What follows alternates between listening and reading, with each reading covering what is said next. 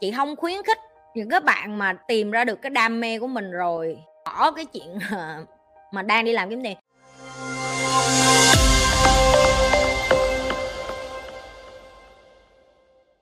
Có nên chọn cái mình yêu thích thành sự nghiệp không chị? Dù không kiếm được nhiều tiền hơn là mình làm cái mình không thích. Chị đoán cái câu hỏi của em là cái tưởng tượng là một bạn nào đó đang ờ, đi làm công ăn lương được chưa? Tức là đang đi làm cho một công ty nào đó học đại học ra đi rồi ngon cơm rồi đi này nọ đi. Em đi làm sao em nhận ra là em ờ, không có thích cái công việc đó cho lắm. Nhưng mà nó kiếm tiền để cho em ờ, mua xe được uh, mua điện thoại được mua nhà được chẳng hạn. Và song song nó cũng với cái chuyện là em đã tìm được cái em thích rồi. Chị đoán vậy chị đoán thôi. Tại vì cái câu hỏi của em giống như là em tìm được cái em thích và bây giờ em có nên biến nó thành cái sự nghiệp của em hay không? Tức là em tập trung vô để em phấn đấu nó, để em xây dựng nó thành sự nghiệp, đúng không? Chị đoán thôi, tại vì cái câu hỏi của tụi bay nó không có chi tiết, nó chừng đó thì tao đoán chừng đó thôi. Cái mà chị sẽ luôn trả lời đó là em phải có kế hoạch và chiến lược rõ ràng cho cuộc đời của em. Chị trả lời những video khác cũng na ná như vậy cái câu này và bây giờ chị cũng muốn lặp lại đó là nếu như em vẫn đang mắc kẹt thì nó mắc kẹt ở đây là, tao giả dụ mày là một thằng thanh niên ờ, ba mươi mấy tuổi, đang có vợ, con mới đẻ, newborn, em bé sơ sinh, mới mua nhà, chung cư trả góp, mới mua điện thoại trả góp, mới mua máy tính trả góp, mới mua xe máy trả góp, vân vân.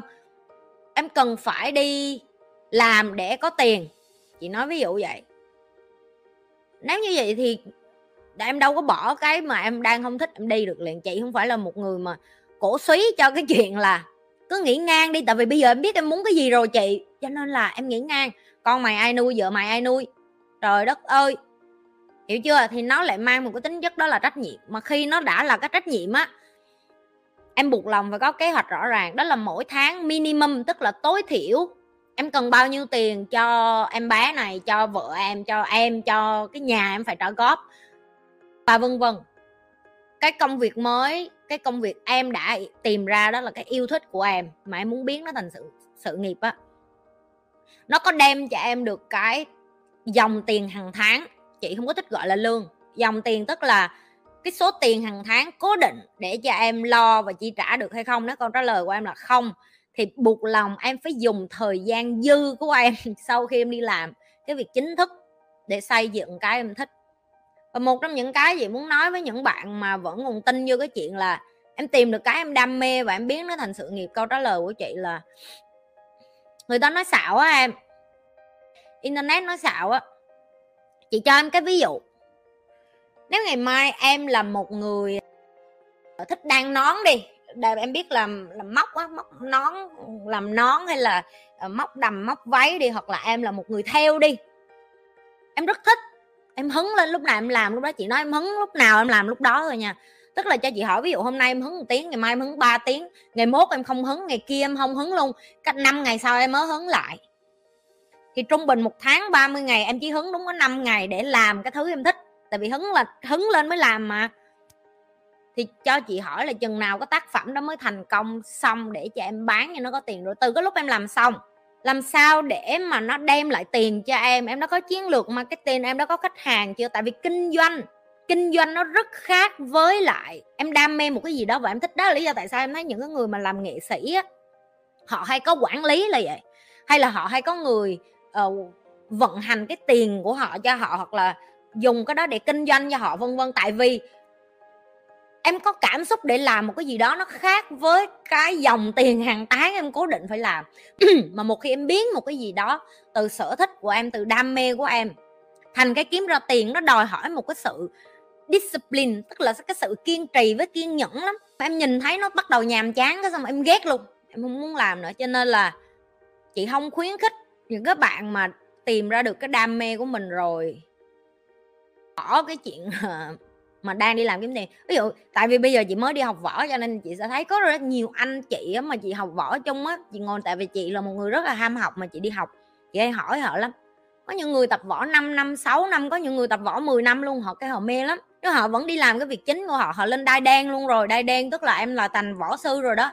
Là với cái bằng đó em có thể đi dạy võ lại.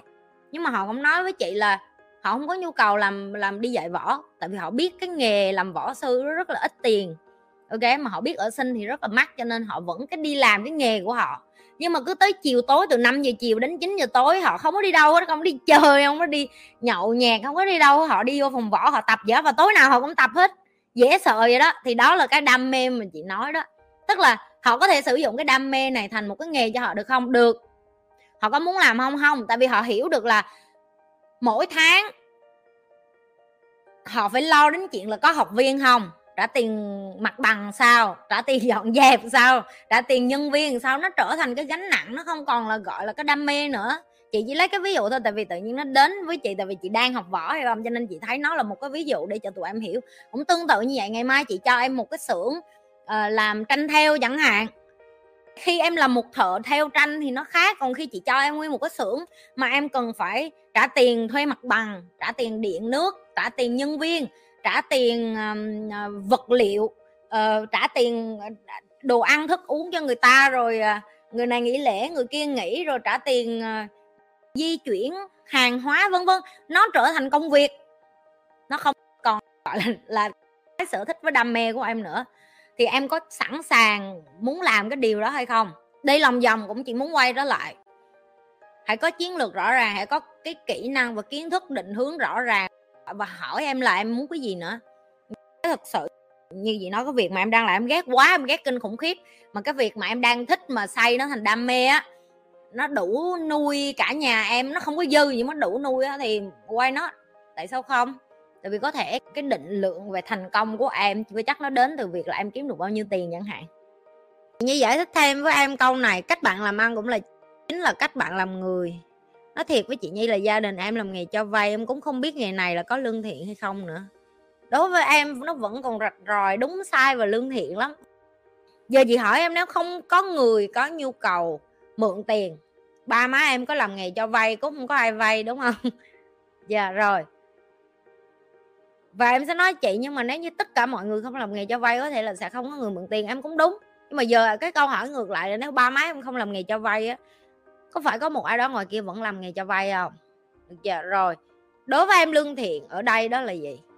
Tại vì đối với chị ngân hàng nó cũng làm cái nghề y vậy à. Mà em đi ra đường khác một cái là tại nó đặt trụ sở nó ở quận nhất. Nó mặc đồ đẹp nó mặc quần đẹp áo đẹp.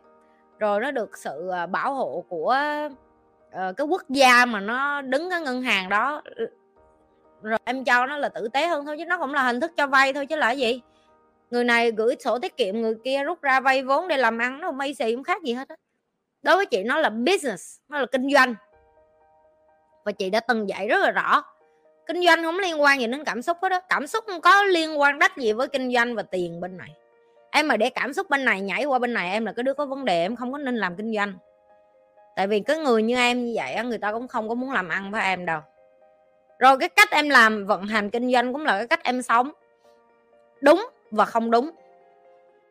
Đúng tức là sao? Ví dụ như trong cuộc đời của em đạo lý của em là em không có đi hại người để mà em ờ, được lợi ích cá nhân cho em chẳng hạn. Thì khi em đi làm ăn em cũng sẽ vậy em sẽ tạo ra sản phẩm nhưng mà không phải bởi vì em chặt cái cây để nó ra uh, cái sản phẩm gì đó cho người khác. Thì cái này là lợi ích một bên rồi. Em phải tạo ra một cái sản phẩm gì đó mà đôi bên cùng có lợi. Dạ yeah. thì thì thì đó nó đúng. Rồi nó không đúng ở cái chỗ đó là cái gì? Tại vì có thể chị đi ăn với em, chị có thể trả một bàn tiệc. Chị nói ví dụ chị có thể trả tiền ăn cho lính của chị mấy chục triệu không tiếc. Nhưng mà bạn của chị bước vô tiệm của chị hay là bước vô thuê nhà của chị hay bước vô thuê văn phòng của chị, một đô chị cũng không có giảm giá. Tại vì đối với chị, kinh doanh đó là kinh doanh, chị phải trả lời với shareholder, chị phải cả, trả lời với investor, chị phải trung thực với hai bên. Đây là tiền vô, đây là tiền ra, đây là tiền lợi nhuận. Đơn giản, rất rất rõ ràng, rất sổ sách không phải bởi vì má tao muốn thuê nên tao giảm giá ba tao muốn thuê tao giảm giá bạn tao vô um, thuê văn phòng cho nên tao giảm giá không hề. Bạn của chị có đến giá nó vẫn vậy. Mày tao lấy hay mày không lấy cái mày tao cho người khác thuê.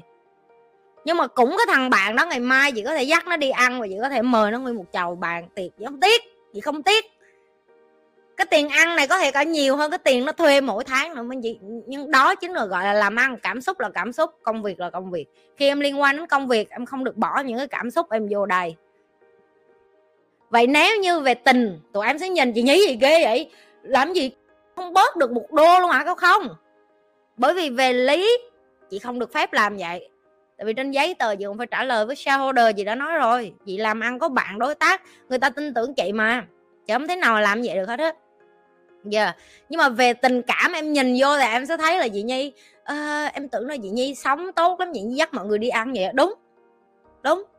Thì thì bởi vậy cho nên cái câu mà chị nói là nó đúng và nó không đúng là như vậy đó. Nó tùy theo cái mà em phân tích. Nếu em nói về lý là chị làm đúng. Nếu em nói về tình có thể nhiều người sẽ nói là chị nhi không có hợp hợp tình ở đây. Tại vì chị nhi ờ, đối xử với bạn với gia đình với người thân mà chị nhi không có, có bớt giảm giá rồi gì hết đâu có được không phải. Chưa đó thì quay trở lại với cái câu của em, nhà em làm cái ngành nghề gì á? Hay là nhà em làm bất cứ cái gì á? Cái câu hỏi của em rất là chung chung. Và chị là người ngoài, chị không có quyền đánh giá được ba má em làm cái business đó là như thế nào. Đối với em, có thể em không thích cái business đó, cho nên em nhìn nó theo cái cái tiêu cực. Hoặc là bị nhiều người nói ra nó vô quá rồi, em coi nó là tiêu cực thôi. Nhưng mà đừng có quên là nhờ cái đó mà mày mới được lớn lên ngày hôm nay. Chị không biểu em phải biết ơn ba má em mà chị chỉ nói nếu đó không phải là cái ngành của em, để cho ba má em làm cái ngành của họ, em đi kiếm cái ngành em thích em làm vậy thôi. Thậm chí đó là ba má mình cũng mình cũng không có quyền đánh giá họ nữa. Thiệt luôn á. Đừng có quên like, share và subscribe nếu như bạn là lần đầu tiên coi kênh của chị nhi. Còn nếu đã coi lâu rồi, vô kiểm tra lại coi mình nhấn subscribe chưa?